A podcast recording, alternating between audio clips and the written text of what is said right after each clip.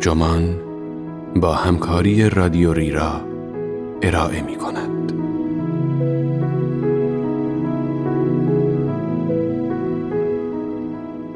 زبانم را که پیدا کردم صدای مادرم گم شد.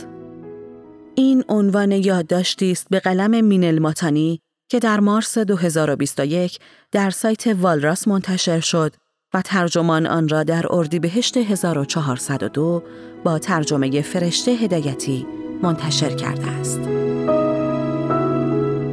من رفیع پوستی هستم.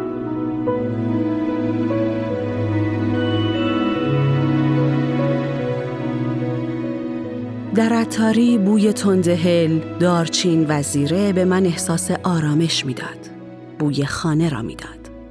صاحب اتاری در مغازه را قفل کرد و تابلوی زهوار در رفته ای به شیشه زد. مغازه پنج دقیقه تعطیل است.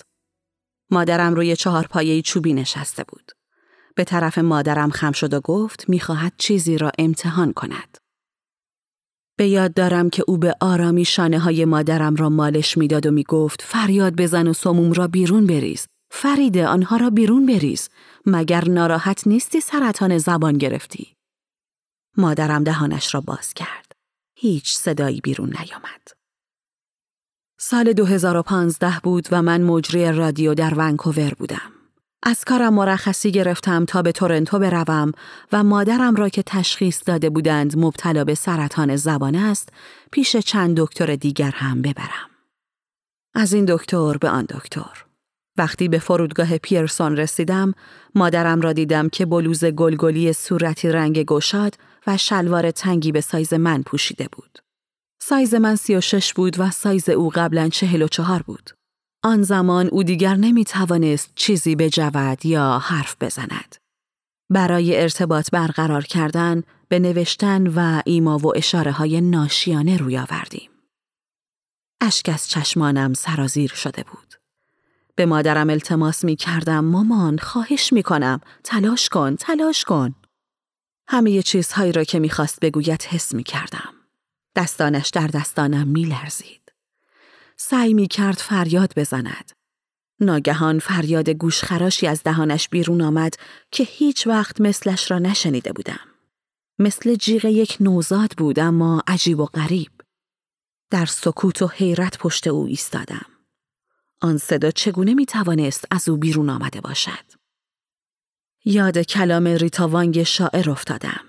موقعیت زبان در دهان طرز سخن گفتن را تغییر می دهد. آیا وقتی زبان در دهان بی حرکت است آنقدر ساکتیم تا صدای مردگان را بشنویم؟ آنقدر ساکتیم تا صدای نفس زدن زمین زیر بتونهای حجیم را بشنویم؟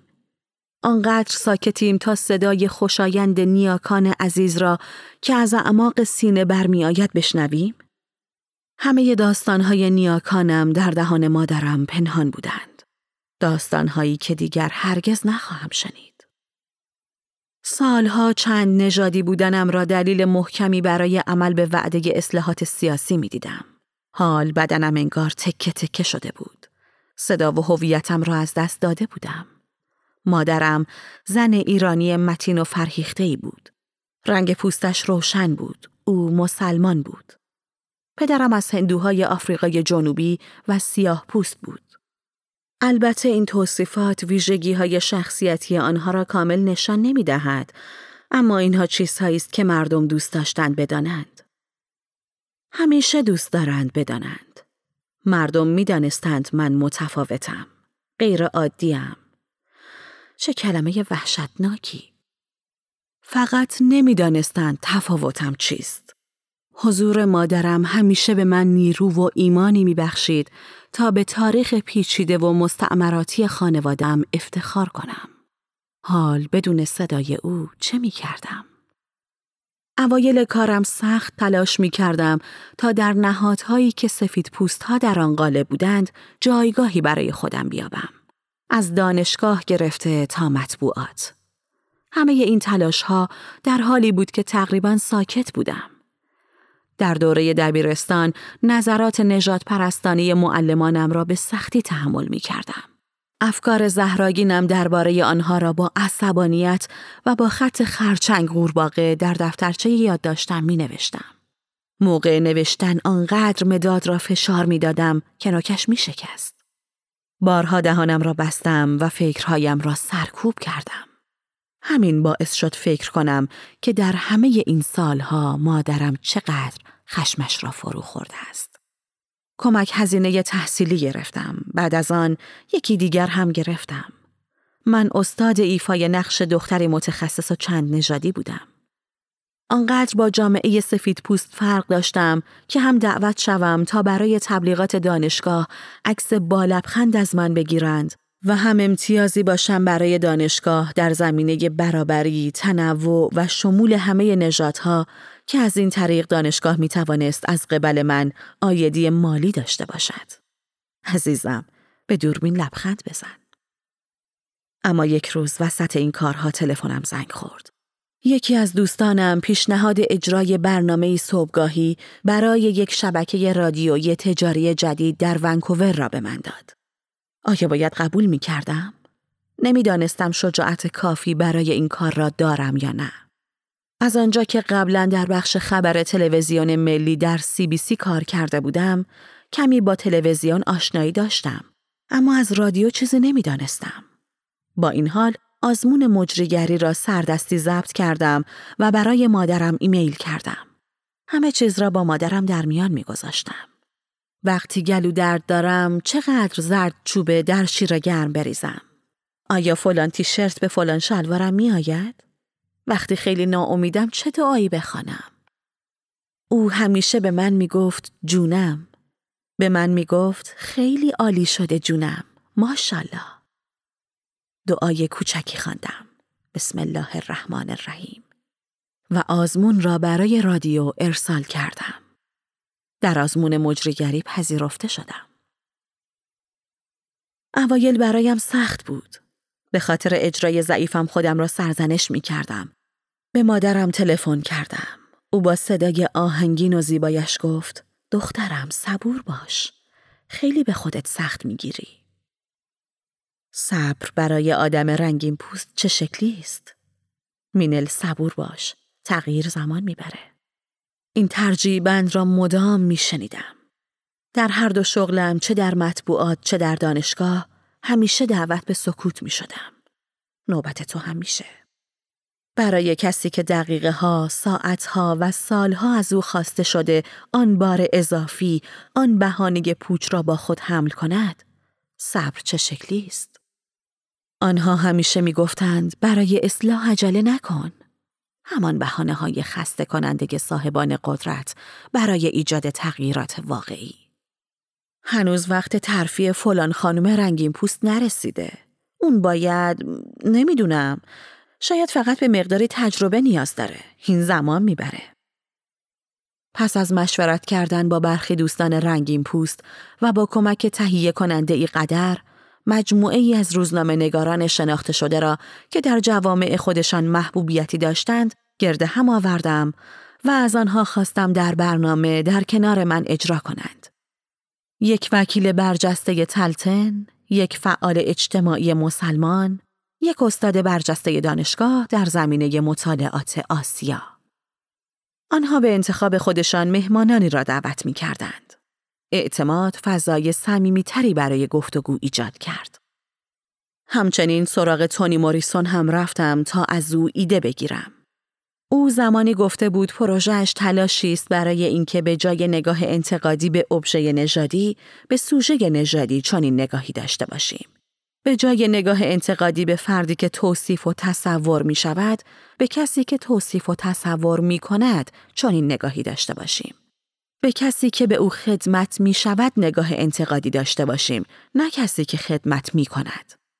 او به من یادآوری کرد که صدای بی صداها نیستم، این وظیفه من نیست.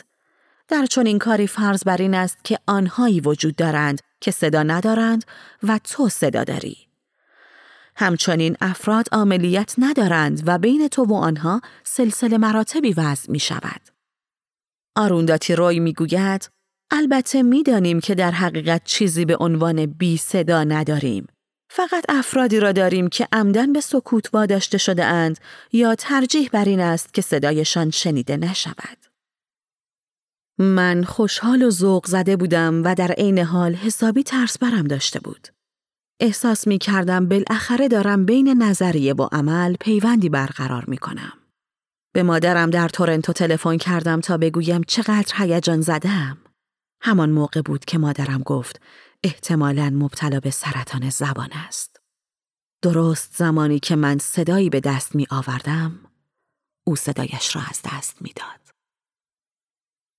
مادرم گفت سلام جونم به خاطر تبخالی که خوب نمی‌شد رفتم دکتر مطمئنم چیزی نیست ادای او را درآوردم سعی کردم به او و به خودم اطمینان خاطر بدهم گفتم مطمئنم چیزی نیست مامان اما قانع نشده بودم مادر بزرگ مادرم هم به دلیل سرطان زبان از دنیا رفته بود هر دو از این ماجرا خبر داشتیم اما چیزی از آن به زبان نیاوردیم مادرم همیشه مراقب سلامتیش بود.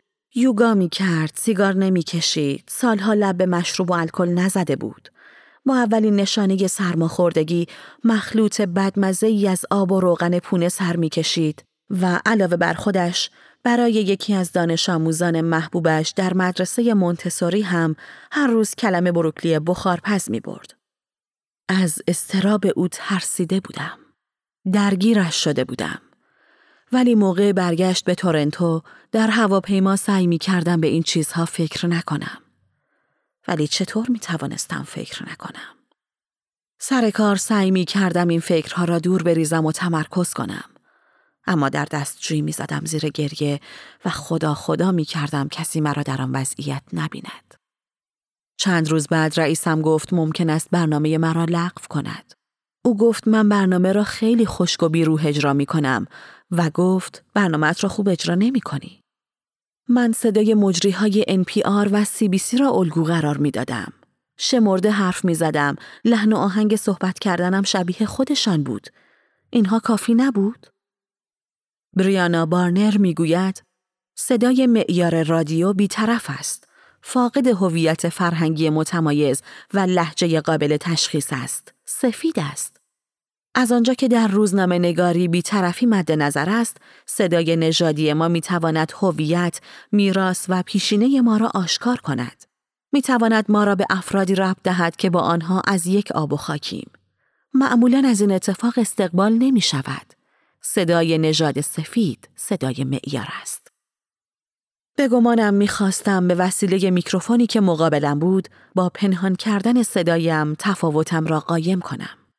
خیلی تلاش می کردم که صدایم شبیه سفیدها باشد. حالا که فکرش را می کنم می بینم اصلا شبیه هیچ کس نبودم.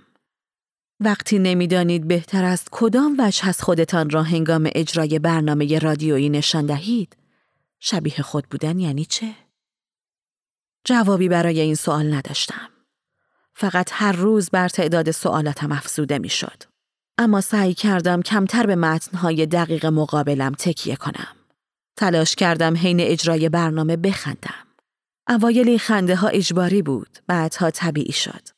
سعی کردم حرفهای گزنده همکارم را فراموش کنم که یک بار آخر شب وقتی داشتیم سخت کار می کردیم تا به ضرب عجله تعیین شده برسیم به من گفت وقتی می خندی خیلی با نمک میشی دندونات خیلی کج است. از آن به بعد هر وقت می‌خواستم بلند بخندم جلوی دهانم را می‌گرفتم تا کسی دندانهایم را نبیند. در کمال تعجب پس از این تغییرات از من تعریف و تمجید کردند. جایزه‌ای به عنوان فعال اجتماعی به من دادند. همچنین در مجله ای معرفی کوتاهی درباره من به چاپ رسید. از طرف نویسندگان نامه های دست نویس بر روی برگه های زخیم دریافت می کردم که به من می‌گفتند چقدر روش منحصر به فردم در فرایند مصاحبه را میپسندند. من با کلسون وایت هد و آن پچت مصاحبه کردم. کارمان کمی بهتر شده بود ولی انگار هیچ چیز کامل نبود. نصف حواسم به مصاحبه بود، نصف حواسم به مادرم. او را تصور می کردم که در تختش دراز کشیده، لحاف طرحدارش را تا گوشهایش بالا کشیده و به آرامی خور و پف می کند. تا دسامبر 2015 او روز به روز ضعیف و ضعیفتر شد. برگشت من به تورنتو مصادف شد با زمانی که مادرم بالاخره موفق شده بود از دکتری وقت بگیرد که خیلی دلش می‌خواست پیش او هم برود. او را به مرکز سرطان ادموند اودت در بیمارستان سانی بروک بردم. شاید آنجا را بشناسید. هرچند امیدوارم گذرتان به آن نیفتاده باشد. منتظر آنکولوژیست بودیم. بیمارستان پر بود از مادرها، مادر بزرگها، پدرها، اموها، بچه ها. بعضی ها برای گرم کردن سرهای بیمویشان کلاه بافتنی گذاشته بودند. همه ما روی سندلی های ناراحت و مزخرف بیمارستان منتظر بودیم. زبان عربی، فارسی و ماندارینی به گوشم می‌خورد.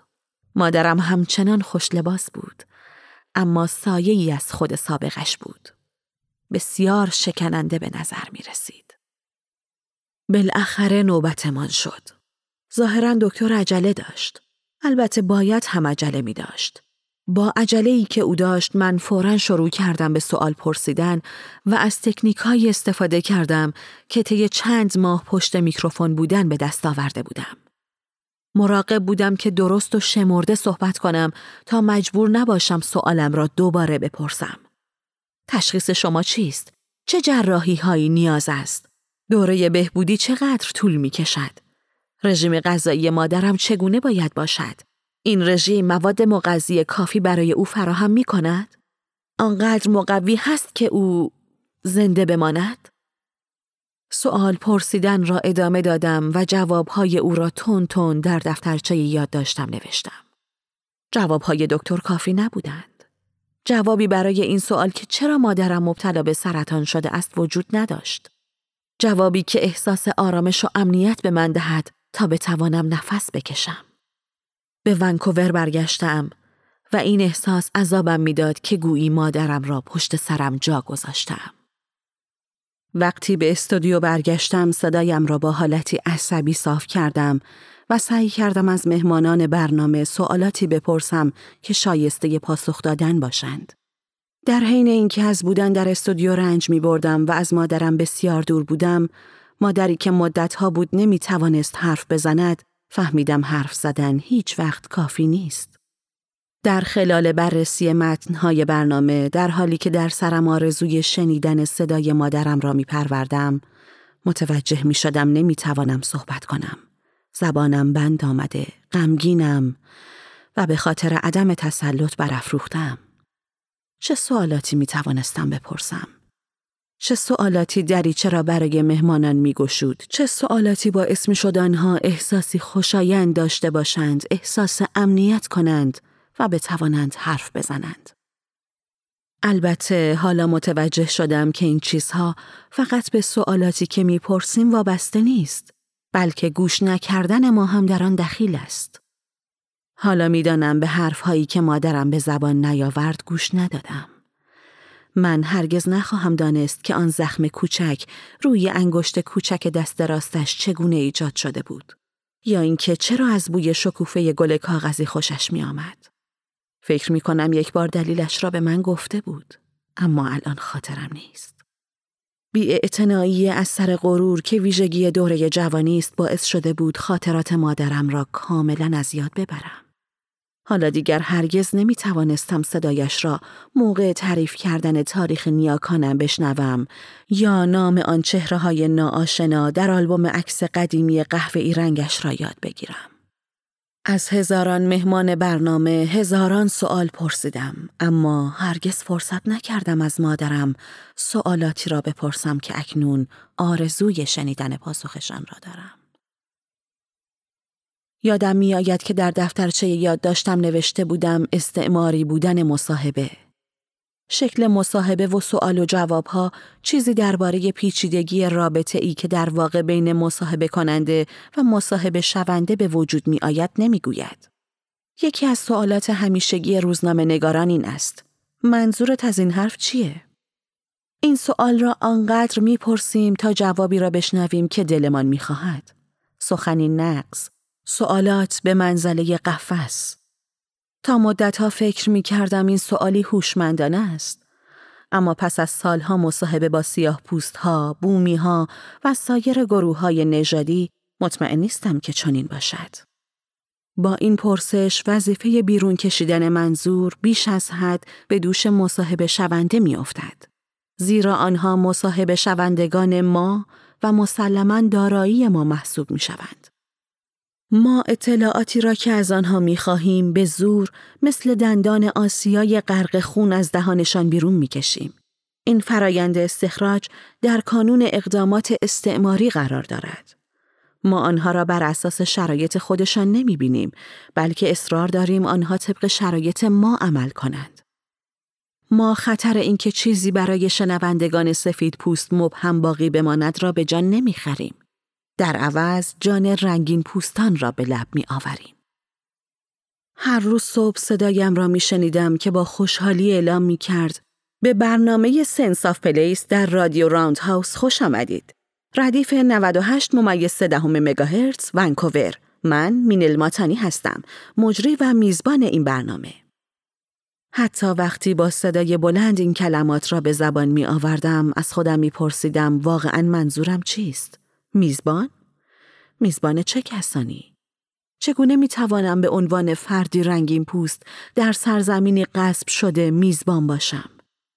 در حقیقت من میزبان واقعی نبودم. مهمانهایم چه؟ آیا مهمان من بودند؟ می‌دانستم که اینطور نیست. چگونه می توانستم اعتراف کنم که آنها هر روز داستانهایشان را به من هدیه می دهند. دلم می‌خواست دوگانه میزبان مهمان را از بین ببرم زیرا نشان دهنده نوعی خشونت استعماری است.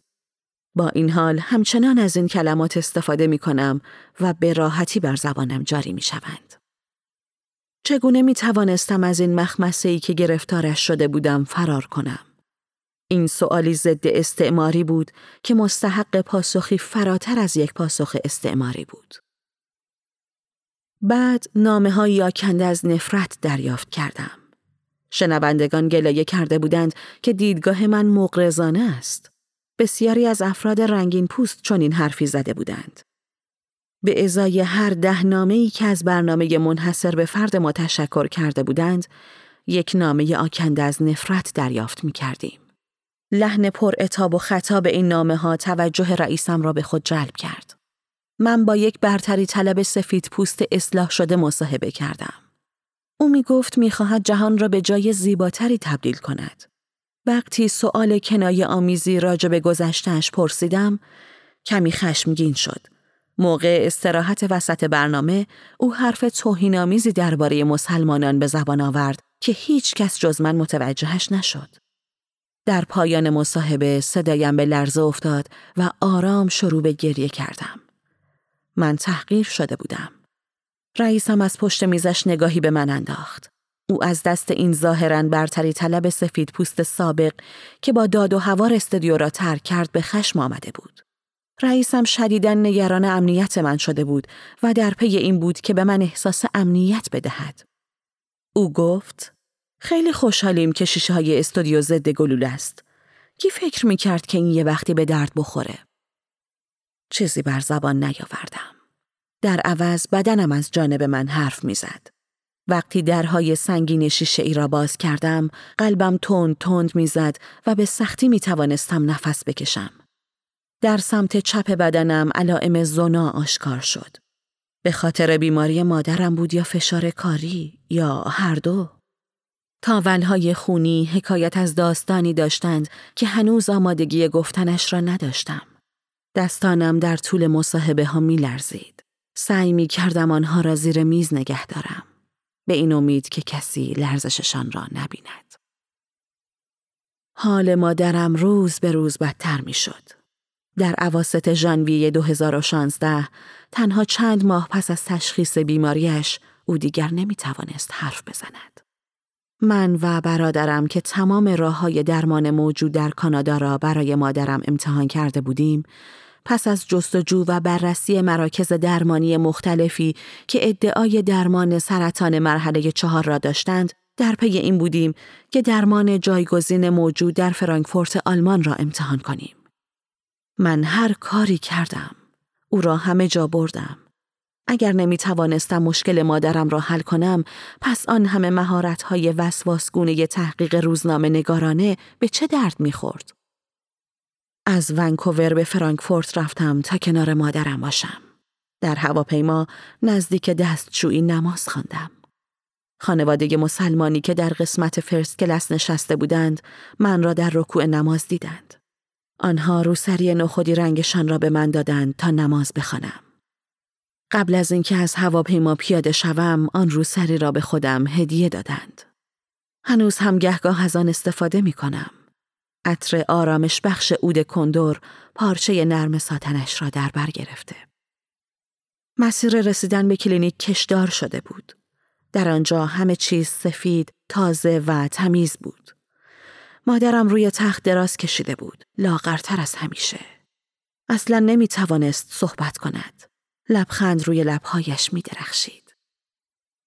ساعتهای زیادی کنار مادرم در کلینیک ماندم و شاهد تزریق انواع ویتامین ها به او بودم و شدیدن امیدوار بودم که نتیجه بخش باشند.